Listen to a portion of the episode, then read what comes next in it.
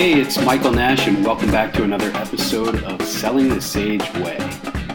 Selling is considered to be, by many, a tough, tough profession, and I don't disagree. But does it have to be? Certainly hard work is required to be successful in any profession, but sales has some unique characteristics that not all people are cut out to do. For one, you have to be somewhat thick-skinned because you're going to deal with some level of rejection along the way. All salespeople get a lot of no's along the road to yes. The great salespeople, what I call a pro's pro, are adept at getting to the no's as quickly as possible. In other words, early in the selling cycle, they are ferreting out potential roadblocks and determining if those are showstoppers or not.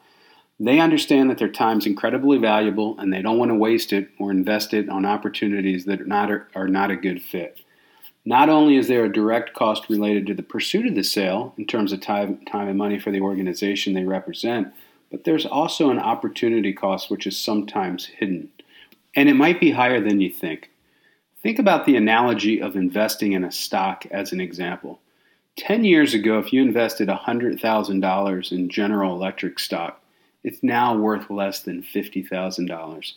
If you took that same one hundred thousand dollars and invested it in Amazon dot com, it's now worth almost three million dollars.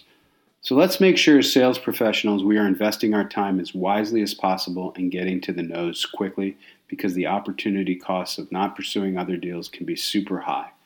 So that's it for today's episode, short but sweet. I hope you found it valuable, and remember, time as selling professionals is the only commodity we own, so use it wisely.